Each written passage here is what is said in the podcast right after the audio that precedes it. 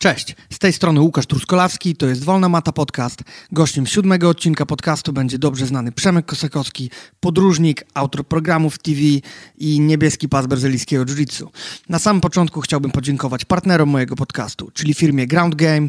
Chłopaki właśnie wypuścili nową kolekcję t-shirtów, bardzo fajne grafiki, bardzo fajne kroje. Zapraszam do odwiedzenia strony, na pewno znajdziecie coś dla siebie. Jeżeli brakuje wam kimon, rashgardów, spodenek, wszystko jest na miejscu, zapraszam. Jeżeli jeszcze nie odwiedziliście strony yogaforbjj.net, serdecznie Was do tego zachęcam. Myślę, że najwyższy czas, abyście zapoznali się z tematem jogi, który mi osobiście bardzo przypasował. Jeżeli chcecie być bardziej rozciągnięci, jeżeli zależy Wam na prewencji kontuzji lub żeby po prostu Wasze jiu-jitsu było bardziej mobilne, żeby złapać większy flow, musicie koniecznie wejść na stronę. Dużo programów dla początkujących, dla zaawansowanych, programy przeciwbólowe, wszystko czego może potrzebować tylko jiu-jiteiro i każdy trenujący. Zapraszam serdecznie. Os. Jesteśmy na żywo. Jest ze mną Przemek Kosakowski. Witam cię serdecznie, Przemku. Witam Łukaszu, dzień dobry. Troszkę bliżej. Mm. E, Przemku, e, nie przygotowuję się zazwyczaj do podcastów. E, tym razem też tego nie zrobiłem. Bardzo się cieszę. Tak, przez e, tak naprawdę wczoraj i jeszcze dzisiaj zastanawiałem się, w jaki sposób przedstawić się e, naszej szerszej No i, ba- publiczności. I bardzo mnie to ciekawi, jak to zrobisz w związku z tym. I teraz tak. Przy- przy- wygooglowałem. Czy, czy przedstawisz Wyg- mnie jako gościa, którego ciśniesz na treningach? Na przykład to mnie zastanawia. Tak, e, generalnie pierwszy e, oczywiście odruch bezwarunkowy to jest Google. No, oczywiście. Przemek Kosakowski. Wikipedia does not exist. Nie ma. Nie ma. A, bo Nie ma. Spojrzałem na ciebie w tej chwili z przerażeniem, bo mi się wydawało, bo e, wysnułem wniosek, że jednak coś jest. A jak zacząłeś Wikipedia, ja jestem na etapie, że jednak nic nie ma, więc nic się nie zmieniło w tej Nic materii. się nie zmieniło. Dobra. Nic się nie zmieniło w kwestii Wikipedii. Aczkolwiek myślę, że y, z racji na charakter tego podcastu przede wszystkim przedstawię Przemka Kosakowskiego jako niebieski pas brazylijskiego jiu-jitsu, aktywnie trenującego pod banderą Dragons Den Fight Club i pod y, kierownictwem Krzycha Łukaszewicza w sumie Tak głównie. jest. Tak? Ale obecnie gościnnie częściej bywam w Urban Jiu-Jitsu. tak, tak, Jak tak. wiemy, prawda? W Oczywiście. Białymstoku.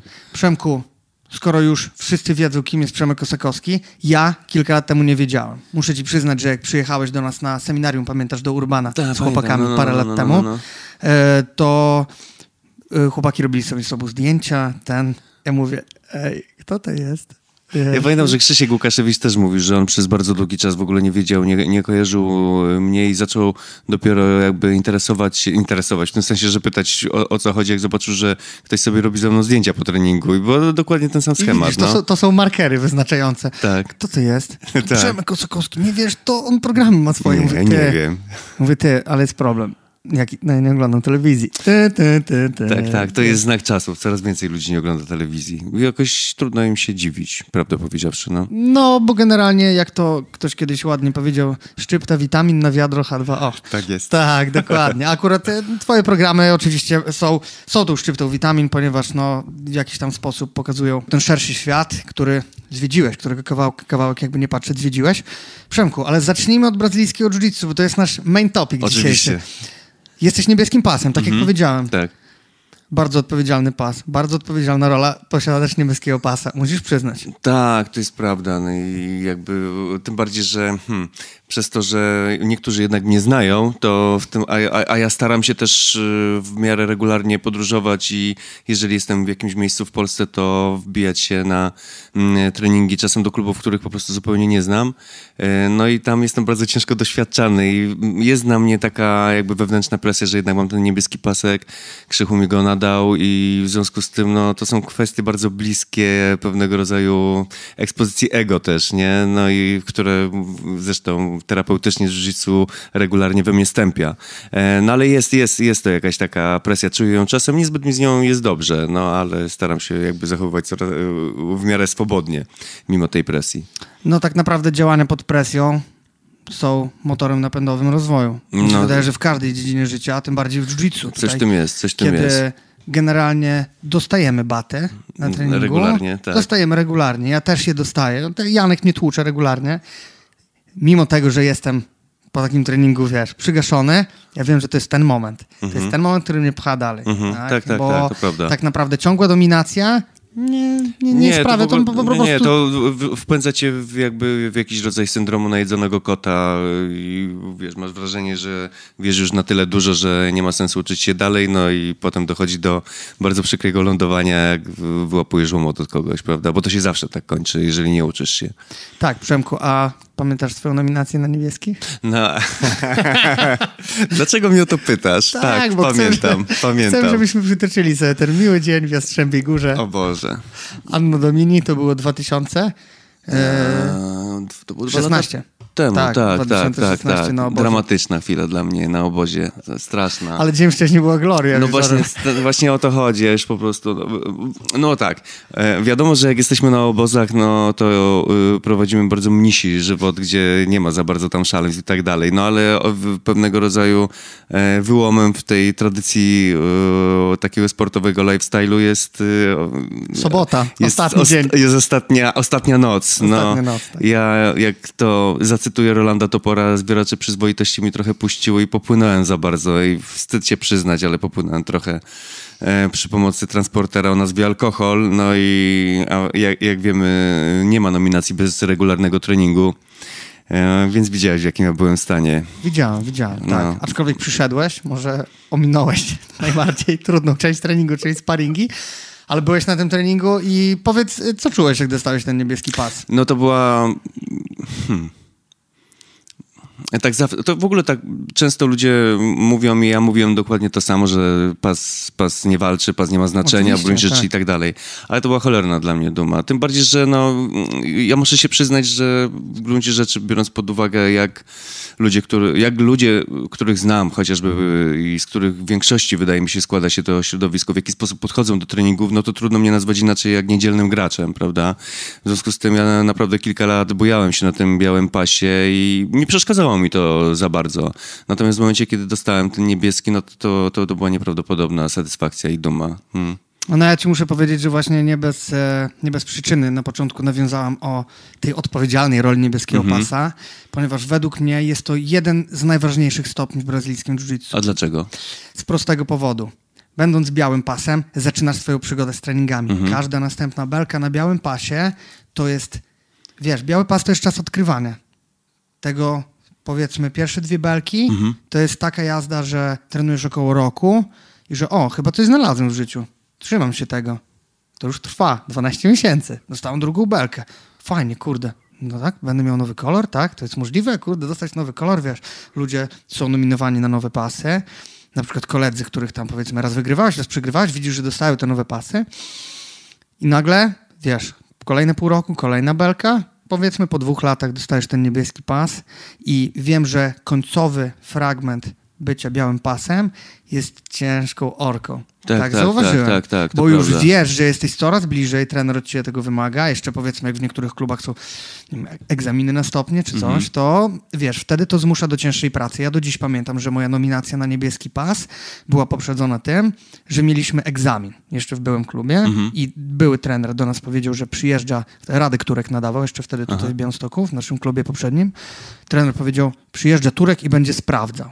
No to co? To były dwa miesiące zostawania po treningach i przypominania sobie technik z chłopakami. No, No i oczywiście skill no maksa poszedł w górę wtedy, bo wiesz, przypomniałeś sobie podstawy, których nie pamiętałeś czy coś i moment nadania tego niebieskiego pasa było, wiesz, nie? to był taki pride. To jest nie? właśnie to, nie? No to, to, to tym bardziej, że ja miałem takie momenty w tej, w tej, na tej swojej drodze do, do, do tego niebieskiego, że już miałem takie wrażenie, że ja nigdy do tego poziomu się nie dochrapię, chociażby z tego powodu, że ja prowadzę bardzo nieregularny tryb życia.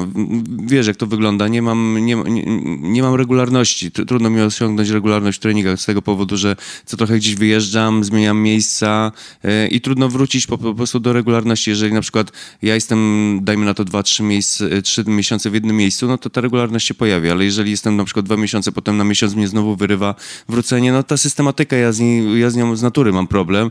Natomiast, y, natomiast był taki moment, że właśnie wydawało mi się, że przez to, że ja pracuję nad tym wszystkim, jak to się mówi przysłowiowo w kratę, e, to, to już się tak przyzwyczaiłem do tego, że będę się bujał na tym białym pasie do strony śmierci, no ale na szczęście jakby przełamałem. y, Znaczy to nie, nie przeszkadzało mi też w, trenowaniu i czerpaniu satysfakcji z treningu, no bo Oczywiście, to czyli- dla mnie najważniejsze jest to, co dzieje się pomiędzy rozgrzewką a, e, a komendą do widzenia, koniec, prawda, zbijanie sobie piątek na, na końcu treningu. No to jest dla mnie największa wartość i ja z tego wynoszę najwięcej dla samego siebie, no ale tak jak, nie oszukujmy się, no, dostanie nominacji jest czymś szalenie satysfakcjonującym. Mierzysz purpurę? E, Podobno jest syndrom e, dotykającym ludzi, e, że bardzo często ludzie wykruszają się po niebieskim pasie. Ty, Tak, to, to prawda oczywiście, jest? oczywiście. No więc ja, ja pamiętam, że na samym początku, ponieważ jestem już wiekowym mężczyzną, to na samym początku mojej przygody ja w ogóle założyłem sobie, że moją ambicją jest dojście do niebieskiego pasa. Nie mam zbyt Nice, wybujałych nice. ambicji, więc to koniec. Natomiast w tej chwili mierzę w purpurę, tak. To znaczy, no kiedyś do tego dojdzie, być może za 10 lat, może za 15 przy mojej regularności, ale na pewno nie zamierzam rezygnować, bo brazylijskie jiu-jitsu okazało się szalenie ważne w moim życiu i tej ważności z czasem jeszcze bardziej nabiera. Ja po prostu widzę mm, sytuacje, które dzieją się zupełnie poza matą i które w jakiś sposób mnie przekonstruowały i to jest dla mnie no, sz- szalenie ważny i istotny element mojego życia. Tak, właśnie kwestia jakby tej magii brazylijskiego jiu-jitsu też polega na tym, że ono wykracza o wiele Tak, tak. To jest, wiecie, ja zastanawiam się, by- być może to jest sytuacja, że mm, takie, takie coś jest y, przynależne w ogóle sportom walki. Nie wiem, bo nie trenowałem nigdy nic innego.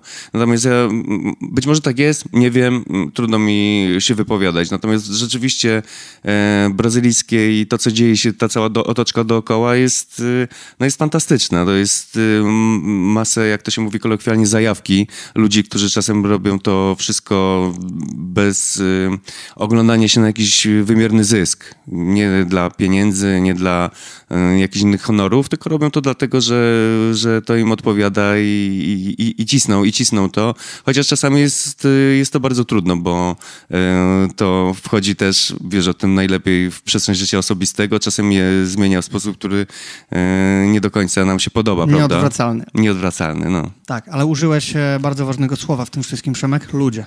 Tak, A tak ludzie. jak powtarzam, e, brazylijskiego jiu-jitsu nie, było, bo, nie byłoby, gdyby nie jakby te wspaniałe osoby, które Mhm, to tak, trenują tak, tak. i co więcej, transformacje, które przechodzą poprzez sport. Ile, ile lat trenuję? No trenuję już gdzieś zdychę około i bardzo często zauważyłem, jak ludzie zmieniają się na przestrzeni lat poprzez właśnie treningi. Mhm. Poprzez to, że przychodzą do tego miejsca, zostawiają swój pot. Nieważne, czy mają ambicje zawodnicze, czy, nie. Mhm. No, to nie jest jakby najważniejsze, tylko to, jak e, wcześniej wspomniane ego i Aha, ich tak, tak, wyższość tak, jest tak, tak, piłowana. tak, tak, to jest tak. niesamowite. To jest niesamowite. Jeżeli przychodzisz trzy razy w tygodniu, dostajesz batę e, lub przychodzisz, masz bardzo dobry trening, wychodzisz pod, podpompowany, to wiesz, że następny trening już może taki nie być. Ja, oczywiście. O to chodzi. I to jest niesamowite, że wychodząc z maty, zostają w nas emocje. Czy to są dobre emocje, czy to są złe emocje, to one powodują, że chcemy wrócić jesz, po jeszcze więcej tych emocji. Tak? Mhm. I to są właśnie- wszystko rzeczy, które też na, o, o, odsadzają się w nas i czasem nawet nie jesteśmy w stanie ich ocenić. E, Dopiero z perspektywy czasu jakby widzimy to. Ja pamiętam, że kiedy ja się po, rawi- po raz pierwszy pojawiłem e, na macie, ja byłem w ogóle w, chyba w najgorszym okresie w całym moim życiu. Ja byłem wtedy bez roboty, e, z rozwalonym totalnie moim życiem osobistym, pozbawiony jakichś takich perspektyw albo tego, co mi się wydawało za perspektywę. No w każdym razie ja kompletnie nie wiedziałem, co ze sobą zrobić. Mm, I prawdę mówiąc, mm, zdecydowałem się na wejście do pobliskiego klubu w Łodzi. Zresztą pozdrawiam mm, Maćka z y, klubu Shark, bo tam zaczynałem. I chyba było coś takiego, że ja po prostu potrzebowałem wycisku, takiego ma- maksymalnego. Potrzebowałem łomotu tak naprawdę, żeby przestać myśleć, żeby przestać się zadręczać, żeby przestać tkwić w tej frustracji. I okazało się, że to moje oczekiwania koledzy z maty bardzo szybko zrealizowali. Rozwiązali, tak. Tak, tak. Yy, chociaż nie sądziłem, że to będzie aż tak ciężkie, prawda? E, No a potem się tego trzymałem, bo raptem się okazało, że to mi daje jakiś rodzaj napędu, jakiś taki rodzaj, nie wiem, lepszej. Myślę, że tu chodzi o tą chemiczną podstawę, którą wszyscy mamy, czyli po prostu endorfiny. Endorfiny, i, I się, to po tak. prostu raptem mm, na tym etapie nie zmieniało jakoś dramatycznie mojego życia, ale powodowało, że ja w tym życiu czułem się lepiej. No i dla mnie to, chociażby te początki są pewnego rodzaju długiem, który, który dla mnie e, jest bardzo ważny, dlatego ja staram się chociaż e, za każdym razem jakoś akcentować albo manifestować tą swoją więź z środowiskiem i z brazylijskim jiu-jitsu, mimo że jestem niedzielnym graczem, nie? Ale nawet taki niedzielny graczek ty wnosi do aspektu społecznego jiu-jitsu bardzo dużo, Przemku. Tak? To...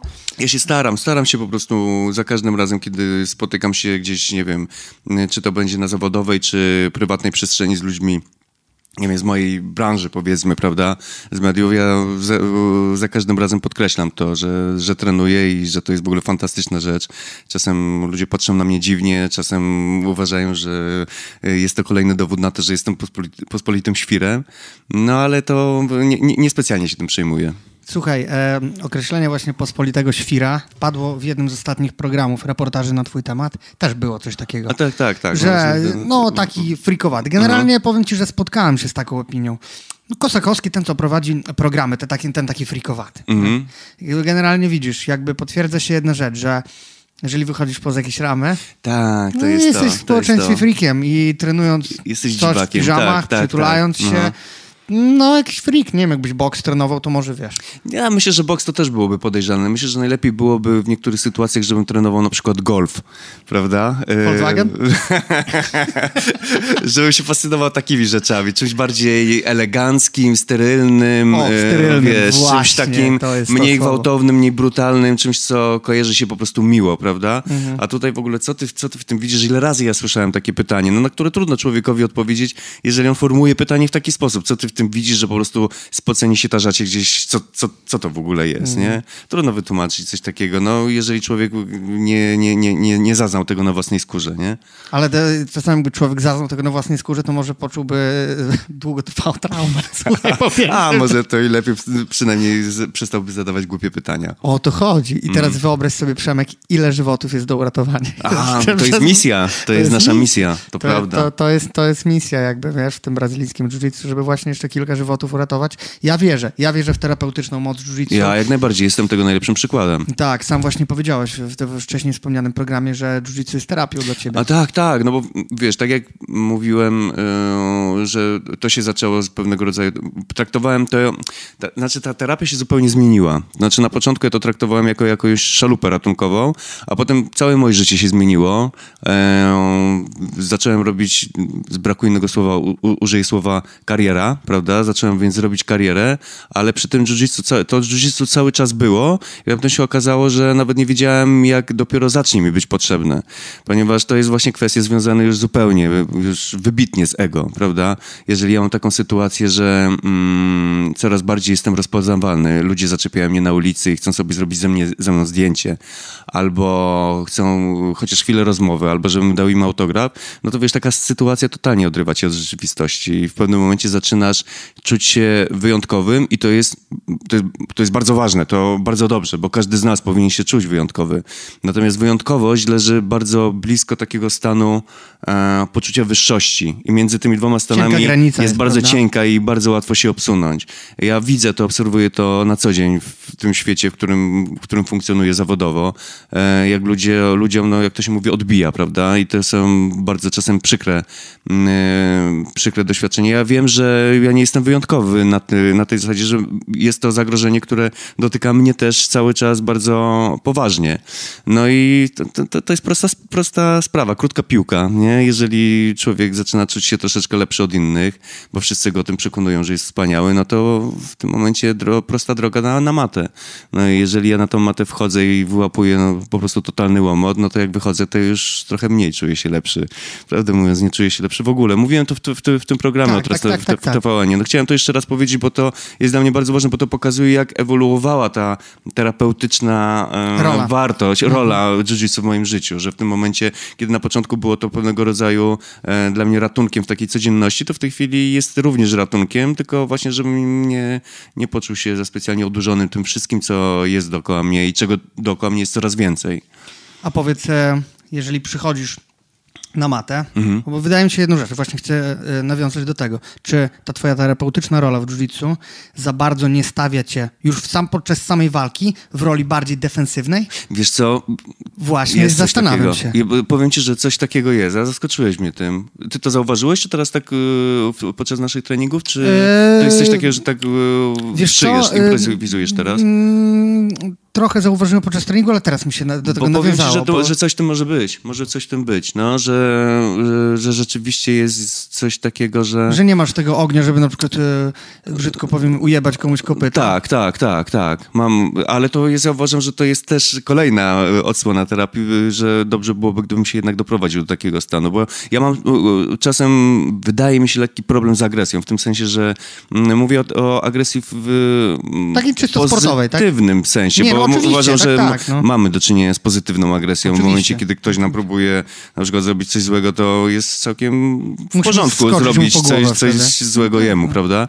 Więc ja mam jakby deficyt trochę tego, tego rodzaju zachowań i też to y, Mata mi trochę w tym pomaga, ale rzeczywiście może być coś takiego, że to jest bardzo ciekawe. Ja będę musiał się nad tym zastanowić, nad tym, co po tej chwili powiedziałeś, tą ścieżką, że być może to y, jakby ustawia mnie trochę defensywnie y, właśnie, to piłowanie ego. Tak, e, wiesz co, jakby nie, nie, nie zauważyłem tego na Hmm. bezpośrednio na naszych treningach czy w kulankach, ale teraz im więcej przytoczyłeś pewnych faktów. Może być coś takiego, wiesz, to jest ciekawe. Tak podłączyłem, że e, zawsze widzę ciebie turbo zjebanego po treningu. Mhm. Widzę, że naprawdę dałeś z siebie wszystko, ale dałeś z siebie wszystko więcej w kwestii defensu. No tak, że nie prawda. widzę Przemka Kosakowskiego, który próbuje zdusić krzyżowym, gdzieś przejść Mhm, gardę, zajść za plecy, tylko że jest na zasadzie akcja-reakcja, ale generalnie Jest tak, ratuj rację. się kto może, ratuj Aha, się kto może. aha. Nie ma w tym nic złego, Przemku, z prostego powodu. Każdy etap jiu-jitsu powinien się skupiać, według mnie, na danym aspekcie. I teraz tak, nie jest to teoria wymyślona przeze mnie. Kiedyś przeczytałem książkę Saulo Ribeiro, y, Jiu-Jitsu University i oni w bardzo fajny sposób podzielili tam tłumaczenie technik jakby dla danych pasów. I teraz posłuchaj, y, schemat szedł tak. White belts to było survival. Czyli progresja w białych pasach polega na tym, że coraz trudniej jest ciebie poddać. Rozumiesz, na takiej Tak. zasadzie, że już nie przychodzisz na trening, ktoś cię e, kluczem z dosiadu na rękę nie odpala 15 razy. Jest coraz trudniej. Następny etap, niebieskie pasy, escapes. Czyli ucieczki z zagrożonej pozycji. Powiedzmy. Oni tam tak podzielili i tam obrazkowo były te techniki wytłumaczone, ale mi do dzisiaj zapadł ten schemat jakby e, w głowę i mniej więcej tak e, jakby tłumaczę ludziom. Czyli mamy escapes. Purpurowy pas, praca gardą. Czyli wszelkie kreowanie dystansu i coraz większy komfort z pracy na plecach.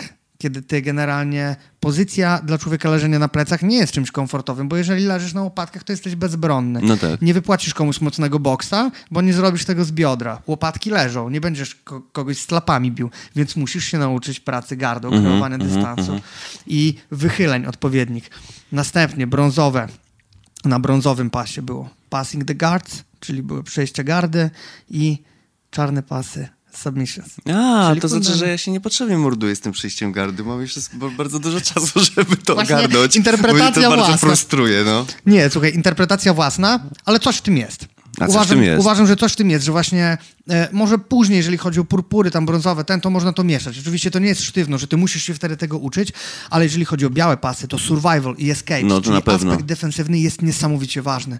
Rozmawialiśmy e, tutaj przed przyjściem o Jeffie Gloverze, Tak. który ogłosił sportową emeryturę i ostatnio startował w zajebistym evencie, o którym jeszcze porozmawiamy. Ale Jeff Glover słynął właśnie z defensywy, z szaleńczej defensywy.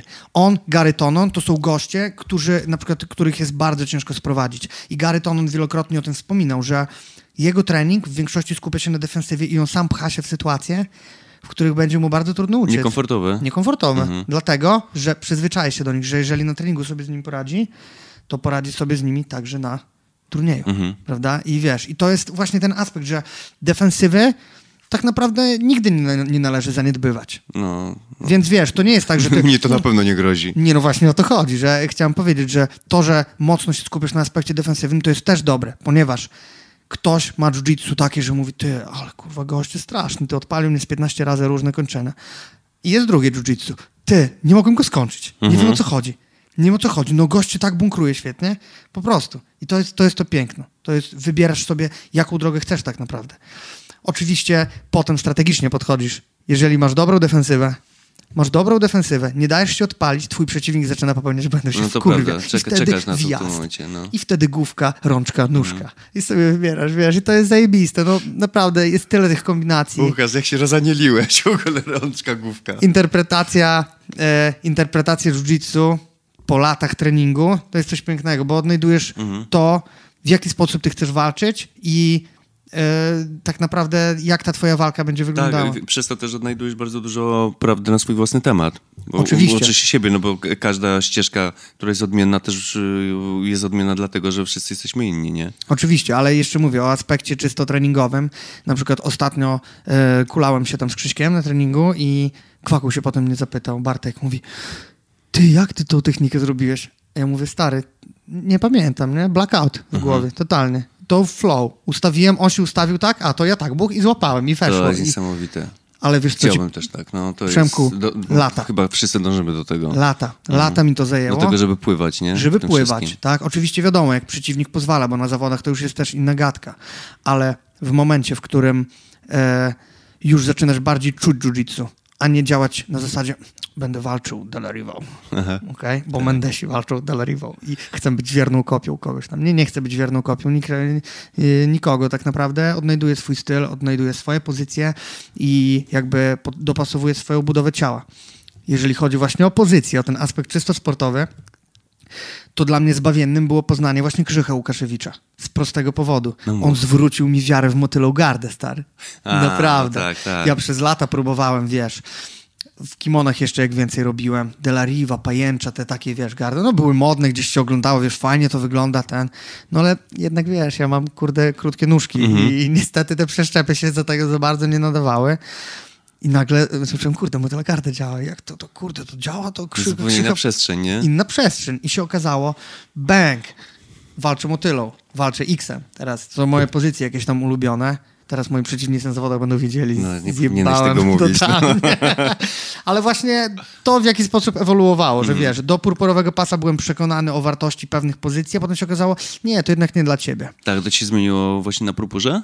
Na tej E, wysokości? Coś około. Mhm. Purpurka, brązik, właśnie gdzieś tak zacząłem już bardziej, że tak powiem, dłubać w tych innych pozycjach, tak? I, i wiesz, ja dalej mam stagnację. Dalej mam ściany, dalej mam momenty, w których sam widzę, że się nie rozwijam. No i co wtedy robisz? Co wtedy robię? No bo właśnie zastanawiam się czasem, już czy nie lepiej jest w tym momencie na przykład odpuścić sobie na przykład na... Ale Przemek, ja nie mam Tydzień, dwa. wyboru. Ja nie mam wyboru. Jak ja mam odpuścić? No Przecież tak. ja, No ja tak. pracuję. Przecież tak. tam mieszkasz. Nie, przecież ja tam mieszkam. No był moment, był moment, że mieszkałem przez chwilę. Mm. Dwie godziny. Przespałem się na materacu i stwierdziłem, że nie wracam do domu jednak. szkoda. szkoda mi że- dobrze. Tu mi dobrze, no. I ten, i no, i właśnie też te stagnacje się pojawiają. Te e, mury. No ale wtedy po prostu trzeba to przetrenować. No. Mm. Zacytuję starego poczciwego Janka Andrzejczuka.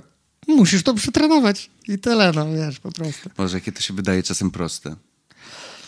Proste, nieproste, ale wszystko jest do zrobienia i najważniejszym w tym wszystkim nie progres, nie te jakby stagnacje i pokonywanie tego, tylko rola tego w twoim życiu, jaka jest. No, to I to, prawda. że wracasz. I to, że wracasz. Ja mówię, to, że wracacie na każdy następny trening, to jest tak naprawdę esencją w tym wszystkim. Nie? I A pamiętasz, jak się to zacząłem pojawić u, u was teraz, w tym rozdaniu, kilka miesięcy temu? Tak, tak, ja, tak. Miałem, y, ja miałem przerwę bodajże 6 miesięcy, bo miałem tam kłopoty ze zdrowotne, wiesz, próbowałem sobie uciąć palca, bezskutecznie na szczęście, ale wiesz, musiałem trochę od, y, odleżeć. Potem miałem mm, e, dwa bardzo ciężkie wyjazdy związane ze wtajemniczeniem. Tam na przykład w Ameryce, jak e, byliśmy, nie wiem, 25 dni, no to ja tam miałem przynajmniej 10 ścisłego postu, więc po prostu to trochę mi tak jakby zdestabilizowało. No ja wróciłem wtedy, e, zacząłem w miarę regularnie pojawiać się tutaj u ciebie Tak, w tak, tak. Białymstoku.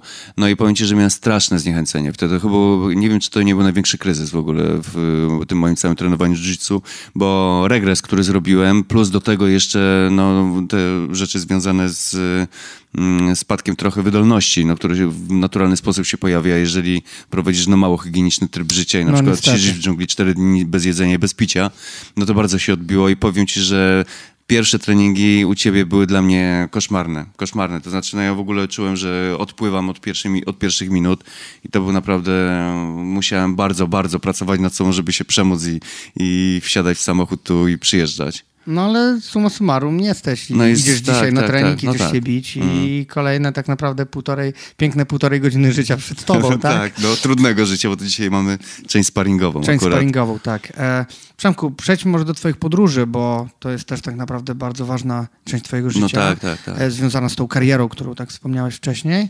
E, ale ty czerpiesz z tego zajawkę chyba, To znaczy, co? ja to bardzo, bardzo, to znaczy różne, różne rzeczy jakby robiłem w czasie tej mojej pracy w telewizji i niektóre rzeczy jakby nie wzbudzają mojego entuzjazmu, ale zdecydowana większość to jest coś, co, pod czym ja się zupełnie podpisuję, więc y, to chociażby co zrobiliśmy teraz y, w tym roku.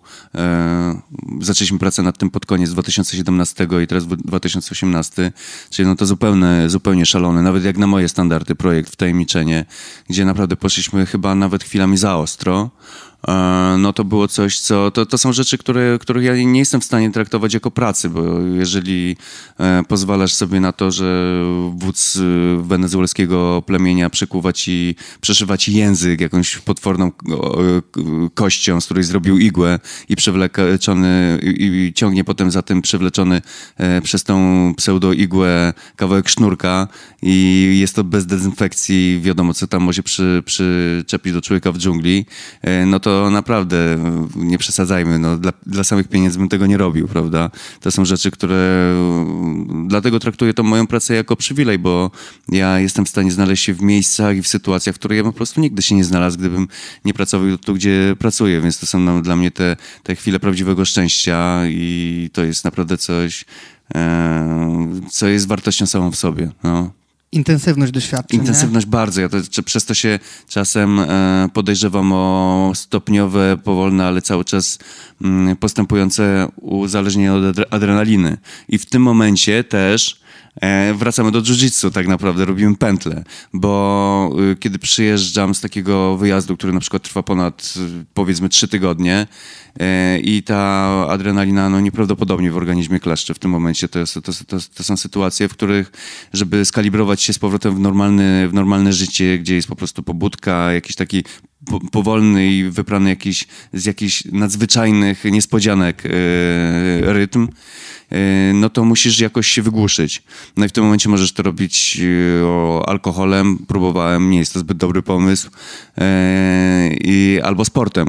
No alkohol, albo narkotykami, no alkohol jest dla mnie narkotykiem, prawda? No tak, tak, tak. Więc mamy z grubsza takie dwie drogi. No to sport jest trochę chyba lepszy, więc dla mnie no, inna sprawa, że czasem przyjeżdżam po prostu wyczerpany fizycznie też z takich, e, z takich wypraw, ale, ale to znowu wracamy do jiu-jitsu, ponieważ to jest bardzo dla mnie, przynajmniej dla mnie, oczywiście nie mówię, że dla każdego byłoby to dobrą receptą, ale dla mnie jest to naturalny środek uśmierzający po prostu pewnego rodzaju emocje, które we mnie zostają i z którymi muszę sobie jakoś poradzić, a ten rodzaj powiedzmy kontrolowanej agresji, jaką mają do zaoferowania sporty walki w ogóle, mm, jest, powtarzam raz jeszcze dla mnie, bardzo dobrą receptą na to, żeby się jakoś poskładać i dojść do ładu z samym sobą po mm, czasami naprawdę dramatycznych, da- dramatycznych doznaniach. No bo ja tutaj mówię o tej igle w języku, ale przecież chwilę przedtem byłem w Kolumbii, gdzie e, wszedłem w sześciodniową ceremonię, która była złożona z kilku rytuał, rytuałów i jednym z tych rytuałów było to, że właśnie zostawiono mnie w dżungli bez jedzenia i bez picia na cztery dni.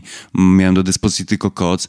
E, ja nigdy w życiu przedtem nie byłem w dżungli, więc dla mnie mm, emocje związane chociażby ze strachem, no bo jak ci się robi tam ciemno, ciemno w dżungli jest jak w dupie, nie widzisz nic, natomiast wszystko dookoła ciebie, wiesz, pełza, przechodzi, trzeszczą jakieś gałęzie, jest straszny hałas, no zaśnij w takich sytuacjach, prawda? Jak masz świadomość, że jesteś zupełnie sam, opuszczony, bez, bez żadnej opieki, tak naprawdę masz swoich ludzi, którzy są jakieś pół kilometra od ciebie, a jeżeli coś ci się stanie, no to być może nawet nie usłyszą, prawda? Więc w tym momencie, jeżeli na jednym wyjeździe masz takie mocne doznania, no to przyjedź tutaj, tak jak ja mieszkam w tej chwili, wiesz, w drewnianej chałupie pośrodku niczego, no to jak dojść do, do ładu? No to jest naturalne, że w tym momencie przydaje się do tego kimono. Oczywiście, Mhm. ale powiem ci, że e, powiedziałeś, że jednym z rytuałów była dżungla, Tak. a widziałem w TV kąpiel to w krwi. A, no to, no tak, no tak, albo takie rzeczy, wiesz, no to... Hardcore. Powiem ci, że no, tutaj nie wytrzymaliśmy i E, kąpiel w krwi, tak, tak, to, to w Kazachstanie ta sytuacja. E, my, my wszyscy, nie, nie tylko ja, ale wszyscy, e, cała ekipa, e, my tam koczowaliśmy cztery dni w tym miejscu, prawda?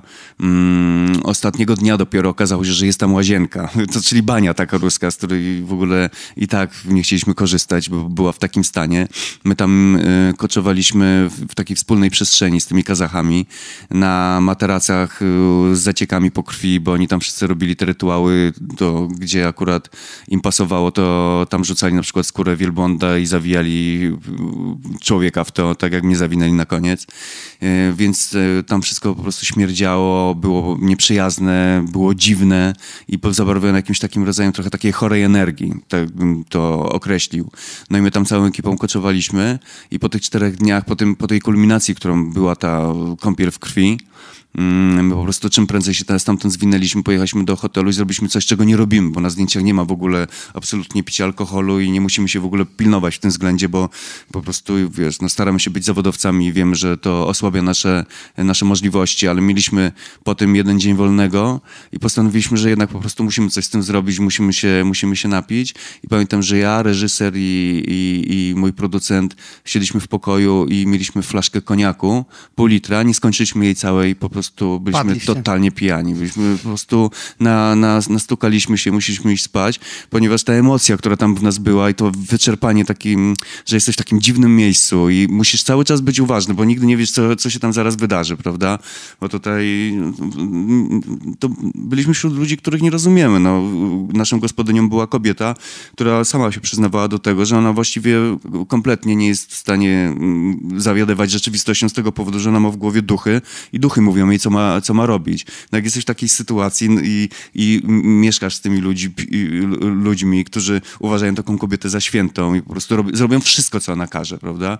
Jeżeli ona mówi, weź nóż i zabij wielbłąda, to ten gość nawet nie, nie ma sekundy jakiegoś zastanawiania się nad tym. A wiesz, duchy mogą jej w głowie powiedzieć wszystko, prawda?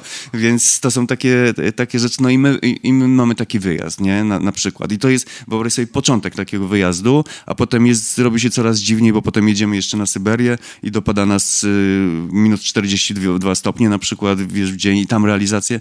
Więc my po prostu po takim przyjeździe, y, my wszyscy, a ja jeszcze, ponieważ ja wychodzę na pierwszą linię, ja wchodzę w to bezpośrednio, no to po takich dwóch, trzech tygodniach to nie za bardzo jest co zbierać. No, naprawdę trzeba bardzo, em, bardzo mm, też jakby z troską przypatrywać się samemu sobie, czy nic się tam złego nie dzieje. A powiedz, może nie chcę być wścibski jakby w tym pytaniu, ale e, wiesz, jak reszta ekipy radzi sobie z tymi em- em- emocjami? Mm, Wiesz co? A wiesz, że nie wiem. Nie, nie, nie, nie rozmawiam. No, każe, nie, nie rozmawialiśmy na ten temat, ale wiem na przykład, no, że jeden z moich operatorów, yy, nie powinienem powiedzieć operatorów, bo to od razu zawęża ten, Grono ale podejrzanych. różnie, różnie. No po prostu, no, dobra, mam, mam, y, mam, wiem, że y, niektórzy po prostu idą sobie w jointy naprawdę, na, na, na przykład, Okej. prawda, palą, y, ale nie jest to też, to nie jest, powiedzmy sobie szczerze, to nie jest też wyjazd na wojnę w Afganistanie, Nie, prawda? no oczywiście, Więc tak, tutaj tak. po prostu y, pojawiają się jakieś elementy stresu Odskoczni, tak. ale jest to, do, jest to do ogarnięcia w, bez y, pomocy psychologa. Jasne, jasne. To jeszcze wróćmy, Przemku, bo powiedziałeś, że wyjeżdżasz na te wyjazdy, Mhm. jest hardcore, jest adrenalina, potem jest powrót, zderzenie z rzeczywistością i jakiś, e, że tak powiem, szukanie odskoczni. A teraz z drugiej strony wracamy do jiu-jitsu. Przychodzisz na matę i jest znowu strzał adrenaliny. Je, tak, jest, jest. Tak, jest. A, ale mimo wszystko, porównując na przykład y, takie wejście na matę z, y, y, z tym Kazachstanem, że tak trzy, po, przytrzymam się tego przykładu, to jednak na macie jest, trzeba wziąć pod uwagę, że jest jednak e, pewna ta atmosfera zajawki, o której mówiliśmy. Czyli atmosfera jest przyjazna zasadniczo. No tak, tak. Tam nie, nie rozglądasz się na boki, czy ktoś przypadkiem, wiesz, nie skrada się do ciebie z nożem, prawda? Yy, Jesteś w przestrzeni, którą znasz, wśród ludzi, których znasz i których na ogół lubisz raczej, prawda? Bo jeżeli się nie, nie, nie, nie dogadujesz, to często zmieniasz klub na przykład na takiej zasadzie, więc po prostu to, to, to jest to adrenalina, ale ona jest też oparta na skrajnym, w moim przypadku, yy, wymęczenie, wiesz, też organizmu, że po czymś takim padasz i ja, ja śpię jak dziecko, prawda? No, a, a bez tego mam kłopoty z zaśnięciem czasem po powrocie. No, zresztą to nie, nie jest tylko jakby, wiem, że to nie jest moje wyjątkowe doświadczenie, bo rozmawiam też z ludźmi i tutaj kłopoty z zasypianiem się pojawiają dosyć często jako koszty e, tej pracy. Przemku, powiedz mi jedną rzecz. Jak ważni są dla ciebie ludzie? Nie tylko w jiu-jitsu, ogólnie. A mają po, po, podstawowe znaczenie. To, to jest, to, to jest, y, wiesz, że nawet dzisiaj jakby prowadziłem rozmowę już na ten temat, e, że dla mnie ludzie jako tacy są chyba no, właściwie takim punktem odniesienia. To znaczy bez ludzi większość rzeczy w ogóle nie miałoby sensu. Ja tutaj mówię o kwestiach związanych z przywiązaniem, z y, koleżeństwem, z przyjaźnią, z miłością. No to to jest bardzo duże spektrum i to są jakby rzeczy, gdyby nie było innych ludzi, to ja nie widziałbym na przykład sensu robić tego, co robię. To jest dla mnie bardzo ważne, że na przykład czasem ludzie podchodzą do mnie i mówią, że w jakiś sposób zmieniłem ich postrzeganie świata przez to No właśnie. właśnie. Więc jest to jakiś też rodzaj zobowiązania, które podejmują, podejmuję wyjeżdżając i realizując kolejne materiały. No i dla mnie też jest y, na przykład powrót do klubu jest czy, też czy, ma jakiś charakter uroczysty, bo ja po prostu wjeżdżam w jakąś y, przestrzeń, którą znam i obcuję z ludźmi, który, których lubię i to jest dla mnie też, też ważne. Ja bym się nie mógł zmuszać do wejścia w przestrzeń, której po prostu, która mnie jakoś odrzuca. Na przykład nie wyobrażam sobie trenowanie w miejscu, y, w, z który, w którym nie mam dobrej przelotki z ludźmi, z którymi trenuję. No, ale z drugiej strony akurat to jest łatwo, bo jeżeli chodzi o jiu-jitsu, to raczej trudno tutaj. Nie, spotkałem się jeszcze z miejscem, w którym bym się źle czuł.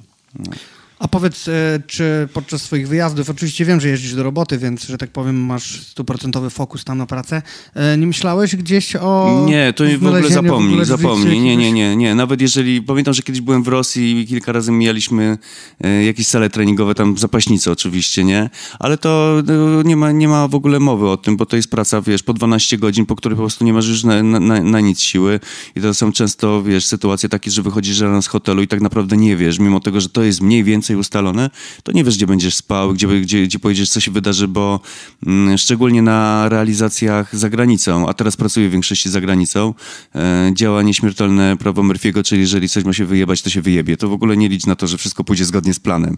A te plany są robione na stówę, na 100%. Po prostu wszystko jest ogarnięte, każdy adres, godzina, y, trasy przejazdów, przylotów, przejść, wszystko jest po prostu, to są całe biblie wyjazdów, prawda? No i zaraz najczęściej w pierwszych godzinach coś się zaczyna sypać i ta korozja tak postępuje. Y, No ale wtedy, no, no wiesz, na całe szczęście, że jesteśmy my Słowianami, jesteśmy Polakami, więc od razu wrzucamy wtedy tryb improwizacja i jakoś to idzie, nie? Jasne. Ale, ale to jest chaos, którego, którego nie, nie, nie ogarnie, nie, nie da się ogarnąć i zajmuje tyle czasu, że y, przynajmniej na, przy takich realizacjach, jak ja robię, nie, nie byłoby możliwości robienia czegokolwiek y, innego. Także nawet y, kiedyś bawiłem się taką myślą, co by było na przykład teraz Ameryka Południowa. Nie wiem, czy w najbliższym czasie nie będę miał jakiejś realizacji w Brazylii. I tak mówię kimono, ale mówię, no gdzie kimono? No i wezmę kimono, przywiozę je złożone w kostkę Mm, tak, tak, samo. Nie, nie, nie, racja, trzeba racja, no. patrzeć czasem racjonalnie na to. No, to nie jest sportowa turystyka. E, Dlaczego zapytałem? E, Przez poprzedni tydzień chłopaki od nas z klubu e, wyjechali sobie na pięciodniowy trip do A widziałem, Bośni Hercegowiny. widziałem, co oni tam wyprawiali na Facebooku. No. Tak, byli, wiesz, byli w Sarajewie, Jak do lokalnego klubu. Kimura Sarajewo. Kimura Sarajewo. Jaka nazwa, jak to brzmi rasowo. Brzmi rasowo. E, Generalnie powiedzieli jedną rzecz. Mówią, ty, klimat jak u nas. Chłopaki, wiesz, wszystko, Słowianie. że tak powiem, Słowianie. To jest dokładnie to, Tak, no. bez jakichś tam sztywnych, że tak powiem, wiesz, ram, karnety, recepcje tego, po prostu klubik jiu-jitsu i powiedzieli im fajną rzecz, jak gadałem właśnie z Rafałem. I mówię, Rafał, no ale tak szczerze, jak poziom? Do, No, no, no, no, no, no. Rafał powiedział nie. Nie, tak wiesz, raczej e, wszystko raczkuje. Ale powiedzieli taką rzecz. Ci e, bośniaki Mhm. z Sarajewie powiedzieli im tak. Słuchaj, my nie jesteśmy w tym dobrzy, ale bardzo lubimy to robić. A, no, I czego więcej trzeba. To jest, ja się pod tym podpisuję Właśnie każdą o- kończyną. o to Dokładnie chodzi. to jest, ja mogę, nie, ja mogę to wziąć jako swoje motto, no. Tak, dokładnie. Mhm. Jakby ja wiem, że może nie jestem dobry, że może nie będę mistrzem świata, ale strasznie lubię to robić i bardzo się cieszę, że tu jesteś i kurde robisz to też, bo możesz mnie czegoś nauczyć. Nie? Wiesz, Janek poprowadził tam dwa treningi, oni Mhm. mieli mindfuck totalny. Wyobraź sobie, że masz mały klub w Starajewie, jeszcze wchodzą, a tam był, ym, była wlepka leglock friendly. Aha. Wiesz o co chodzi? A tam widziałem zdjęcie, tak, widziałem zdjęcie. Tak, Tak, tak, tak, tak. Zaszli do klubu i nagle sobie do, do ciebie do klubu gościnnie przychodzi e, finalista ADCC z dwoma ziomeczkami. No, mogę wam pokazać co nieco, nie? Także mega, no. Podejrzewam, że to było strasznie fajne doświadczenie. Tym bardziej, że jeszcze Janek e, opowiadał, że e, jeden z gości trenujących tam jest z zawodu przewodnikiem i w zamian za seminarkę O, zrobił poszło im- wszystko? Tak, Aha. cały trip po Sarajewie sobie zrobili. Także wiesz, jiu-jitsu connecting people, nie? No, Jakby dokładnie. w każdym, gdziekolwiek nie pojedziesz, to to jest uniwersalny język i zawsze możesz liczyć na jakąś piąteczkę. Oczywiście nie wiem, jak jest na przykład w takich, wiesz, dużych klubach, bo nie oszukujmy się, no jiu-jitsu to też korpo. Są no, duże, zdarza się, tak, tak. są tak, duże jakby tak. y, duże kluby, w których no wszystko musisz mieć dopięte na, na guzik, ale ja osobiście więcej inspiracji czerpię właśnie z takich, No, z takich tak, małych tak, rzeczy, tak, tak, wiesz. Jakby, że zajedziesz i by dasz komuś tyle fanu, że oni przecież pewnie będą materiału teraz mieli do robienia na miecha, stary. No, Rozumiesz? zapewne. No nagle, wiesz, jakby z dnia na dzień, oni nic nie wiedzieli, że ktoś przyjedzie. A, czyli to nie było tak, że oni Nie, sobie na miejscu sobie sprawdzili, ale czy tak, gdzie jest jakiś klub. na miejscu, tak mi się wydaje przynajmniej. Mhm. Ale wiesz, no jakiś tam klubik jest, może pójdziemy. I Kimura Sarajewo. Kimura Sarajewo, No. brzmi legit, nie? No. No. Właśnie, Przemku. Jeszcze jedna kwestia, którą miałem zapytać. E, oczywiście zrobiłem sobie mały research gdzieś na twoim Facebooku, żeby znaleźć zdjęcie na, nas- naszego, nasz ekran tytułowy. I przypomniałem sobie, że Przemysław Kosakowski był kiedyś medalistą turnieju Open Gi. Zgadza się? No, tak, To tak. było Open tak. Gi w Luboniu, Tak, prawda? tak, tak, tak, tak. W no. roku 2015. Wiesz, właśnie to jest, wiesz, rzecz, o której ja, ja muszę ci powiedzieć szczerze, że myślę z pewnego rodzaju zażenowaniem, bo ja y, od tego czasu nie startowałem w żadnych zawodach i to jest źródło mojego zażenowania, bo ja pamiętam, że pojechałem na te zawody w ogóle, no, to jest tam, ja wiesz, mam 46 lat, a ja cały czas przeżywam jakieś pierwsze razy związane z tym sportem, nie, więc pojechałem właśnie, który to był rok, przypomnij mi? Słuchaj, e, nie pamiętam, albo to był 2015, albo 2016. No i tam było i, i to w ogóle dla mnie było jakieś, jakieś kosmiczne doświadczenie, bo byłem w, bo ja byłem tam i jeszcze jedne zawody ogarnąłem w Mińsku Mazowieckim tam. Byłeś też w Mińsku? Tak, tak, tak, tak, tak, tego nie tak. pamiętam. No, to, y, Ale tam nie też przywiozłeś blaszki z Mińska. Czy przywiozłeś? też Przywiozłem. medal? Też medal? O to widzisz, nie, nie, nie, nie uświadczyłem tego gdzieś Przywiozłem, przywiozłem. Już kurczę, wiesz, no, po- ponieważ tak jakby nie zwracamy uwagi na takie rzeczy, trochę czasu już minęło, więc nie wiem, teraz tak mówię, że przywiozłem, tylko nie pamiętam jaki. Dobra, mniejsza z tym. Prze- Nieważne, miesza z tym. No ale w każdym razie, e, kiedy mówię o tym zażenowaniu, to mówię o tym, że po prostu naprawdę powinienem po prostu bardziej czynnie w to wejść. I powiem ci, że m- m- myślę o tym, żeby od przyszłego sezonu się bardziej zacząć tam, wiesz, e, zmuszać do pe- pewnych rzeczy. No bo zmuszać, no bo to jest jednak adrenalina, stres po prostu, wiesz. To miałem właśnie E, powiedzieć. Bo jest coś takiego, ludzie oceniają. adrenalina, No tak, tak, tak, nie? tak. Ale to jest, e, to jest tak, muszę koniecznie wrócić do startów. Mhm. Dobrze, a to może przypomnijmy sobie w ogóle ten twój pierwszy start. Powiedz, e, jaką presję czułeś, jaki był w tobie, że tak powiem, ładunek emocji, jak wszedłeś na tą matę i to nie była mata w klubie. Ale o czym ty mnie w ogóle, o co ty mnie pytasz? Ja po prostu w ogóle tego nie pamiętam. Dla mnie to jest po prostu jakaś czarna Blackout. dziura. Wiem tylko, że No. nasz kolega Nankiewicz siedział z boku i darł się w niebogłosy. Pamiętam, jedyne co pamiętam to jak y, Adam się drze dupa niżej, dupa niżej. E, No i potem jakiś chaos, no tam w ogóle jakiś, ja to potem oglądałem, e, oglądałem na zapisie wideo i nie, nie wiem, jak mi tam wyszło na koniec y, Ezekiel. Nie wiem, jakim Poddałeś? cudem. No tak. Damn, Tak, tak, tak, Żółwik. To musi być, wiesz, musi być ten. Dobra, a powiedz, e, ile ten walk wygrałeś generalnie na tych zawodach jakoś? Nie no, jedną. Jedną walkę Tak, wygrałeś na tak, tak, tym. tak, tak. Jedną wygrałem, przy drugiej mało mi kolega głowy nie urwał. I tak się skończyła moja kariera. No wiadomo, wie, e, że to jest też związane z kategoriami, nie? Różnie to tam jest. Przemku, ja przez pierwsze trzy lata przegrywałem wszystkie walki w pierwszej. W pierwszej A. walce. To znaczy, że Tak. zapo, Tak naprawdę e, na, takim, zapowiadam się lepiej od ciebie. na takim poważnym turnieju e, wygrałem pierwszą walkę dopiero na niebieskim pasie. Hmm. Na takim poważnym, bo wcześniej gdzieś tam w jakiejś Ostrołęce, pamiętam, wygrałem turniej, co też było po prostu masakrą. Dlaczego? E, słuchaj, był turniej w Ostrołęce, kto- jakby jedna para walczyła, była jedna mata ogólnie tam, wiesz, to był taki e, regionalny turniej, pamiętam, to było z 8 lat temu i Wszystkie walki wygrywałem przez komendy trenera, który siedział obok i ja po prostu wykonywałem. To było jak gra na PlayStation. Do, do, naprawdę? Prawa za kołnierz, lewa za kołnierz, przełóż, duść, odpalony typ. Wiesz, jakieś, no takie proste te walki. Ja też właśnie, wiesz, traktuję to z sentymentem, no bo to był mój pierwszy medal, pierwsze wygrane walki No na tak, zawodach, tak, ale tak. jako te pierwsze takie na Pucharze Polski wygrano, że pamiętam, że wiesz, mocne przygotowania, trzy miechy, zrobienie wagi i pierwsza wygrana walka jakaś taka na punkty mocno, Mhm. dopiero się stało na niebieskim pasie. Nie? I generalnie ja więcej w życiu poprzegrywałem niż powygrywałem. Ja wiesz, że Ale zastanawiam to- się, te, też myślę z ciekawością o tym swoim ewentualnym powrocie. E, na, nie, nie mogę mówić o tym w ten sposób, że ewentualnie, nie, o tym moim powrocie. O powrocie. Ja to muszę po prostu zrobić, e, bo właśnie jestem ciekaw, jak to, ja, e, jak, jak to będę czytał w kontekście progresu swojego, no bo wiesz, no cały czas, wiesz, robimy jakieś mm, sparingi, no ale to bez e, przetarcia się na zawodach tak naprawdę nie wiemy, jak, e, jak ten progres nasz faktycznie wygląda, nie? Trochę tak jest, trochę tak jest. Wiesz, widzisz to wtedy już zupełnie, wiesz, odarte z jakichkolwiek y, dodatków po prostu. To jest już czy, czy, czysty papierek lakmusowy, nie? No i no mu- muszę, muszę, muszę. Nie mogę po prostu po raz kolejny mówić nie, bo nie jestem przygotowany i tak dalej, no. Bo wiesz, człowiek wynajduje różnego rodzaju sposoby, żeby usprawiedliwić samego siebie. y, Jeżeli na przykład z jakichś powodów ma pewnego rodzaju obawy, nie chce czegoś robić i tak dalej. Podejrzewam, że tak jest w moim przypadku i w moim właśnie e, jakby niechęci albo myślę, że jakiegoś lęku przed star st- startami, no. Na pewno, bo jest to, wiesz, no jest to y, sytuacja stresująca, taki No jest, start, jest, jest. ale jest stresująca z prostego powodu, bo zaczynasz się zastanawiać, co ten start będzie mówił. On nic nie powie. Rozumiesz o tobie. On No. cię nauczy czegoś, tylko i wyłącznie, bo jeżeli przegram, to co, będę jakiś tam. No wiesz, tutaj Gonzo o tym mówił też, pozdrawiam serdecznie Gonza, że nawet jeżeli on przegra z niższym pasem, no to co?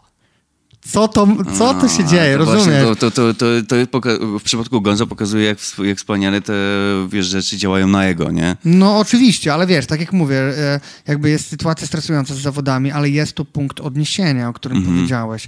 Dla niektórych, okej, mówią, ja nie chcę startować. Nie chcę, ale tak naprawdę e, ja wiem, że wydaje mi się, znaczy ja wiem, wydaje mi się, że ludzie, którzy nie startują właśnie zbyt długo tkwią w czymś takim, kurde, ten start może mnie A, no Pogrążyć. ja czuję coś takiego, ja czuję pogrążyć. coś... A pogrążyć może Znaczy nie, pogrążyć no. w takim sensie, że wiesz, że mm, y, odbierze mi pewność siebie, jakby wypchnie mnie jakoś z tej, te, takiego mojego przekonania jakiegoś, że tak nie jest, przecież wiesz, jakby. No, Zastanawiam się, jak to właśnie nazwać, jak jest w moim przypadku. Może to, może to nie mam jakiegoś prete- problemu z tym, ale nie wiem, no bo chyba trzeba przestać pieprzyć, tylko po prostu wziąć się za robotę i zacząć jeździć na te zawody. Oczywiście, Zobaczyć, oczywiście. co wtedy będzie. Może nawet zaczniesz robić nogi.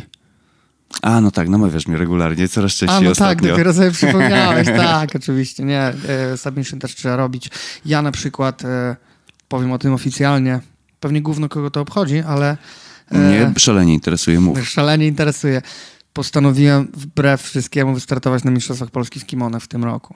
Mimo, że mało robię tych kimon, nie mam na nich specjalnej zajawki, ale po prostu, żeby wyjść poza tą strefę komfortu. To kiedy to się swoją. będzie działo? W listopadzie. W listopadzie. Mistrzostwa Polski w kimonach będą w listopadzie. Chcę sobie zrobić przygotowania, jakieś takie w kimonkach stricte, skupić się tak jak kiedyś, wiesz, na tym i po prostu sobie porobić, bo wiem, że to tak naprawdę mi bardzo dużo da. Nie? To mi bardzo dużo da. Takie robienie, e, że tak powiem, w formule, w której może na co dzień już nie robię i troszeczkę swoją grę, że tak powiem, e, dostosowałem. pod- No to widzisz, no to w takim razie wychodzi na to, że teraz czas na moje zobowiązanie. Tak. A, no to dobrze. To się spotkamy tam w takim razie. Czyli Mistrzostwa Polski BJJ w tym roku odbędą się w Gnieźnie. Mhm. w listopadzie. Także Przemku, sierpień, wrzesień, październik, trzy miesiące ostrych przygotowań. Oczywiście w przypadku Przemysława Kosakowskiego, Tak, no. ile damy radę? Ile damy radę, ale no tak, powiedziałem, to już nie ma odwrotu. Tak, zajebiście. Przemku, message na koniec. Mm, do wszystkich ludzi, którzy ewentualnie będą tego słuchali. Oczywiście. Trenujcie brazylijskie jiu-jitsu. Jest jeszcze wiele żywotów do uratowania. Tak Moim jest. gościem był Przemek Kosakowski. Dzięki serdeczne Przemku za rozmowę. Pozdrawiam. Pozdro.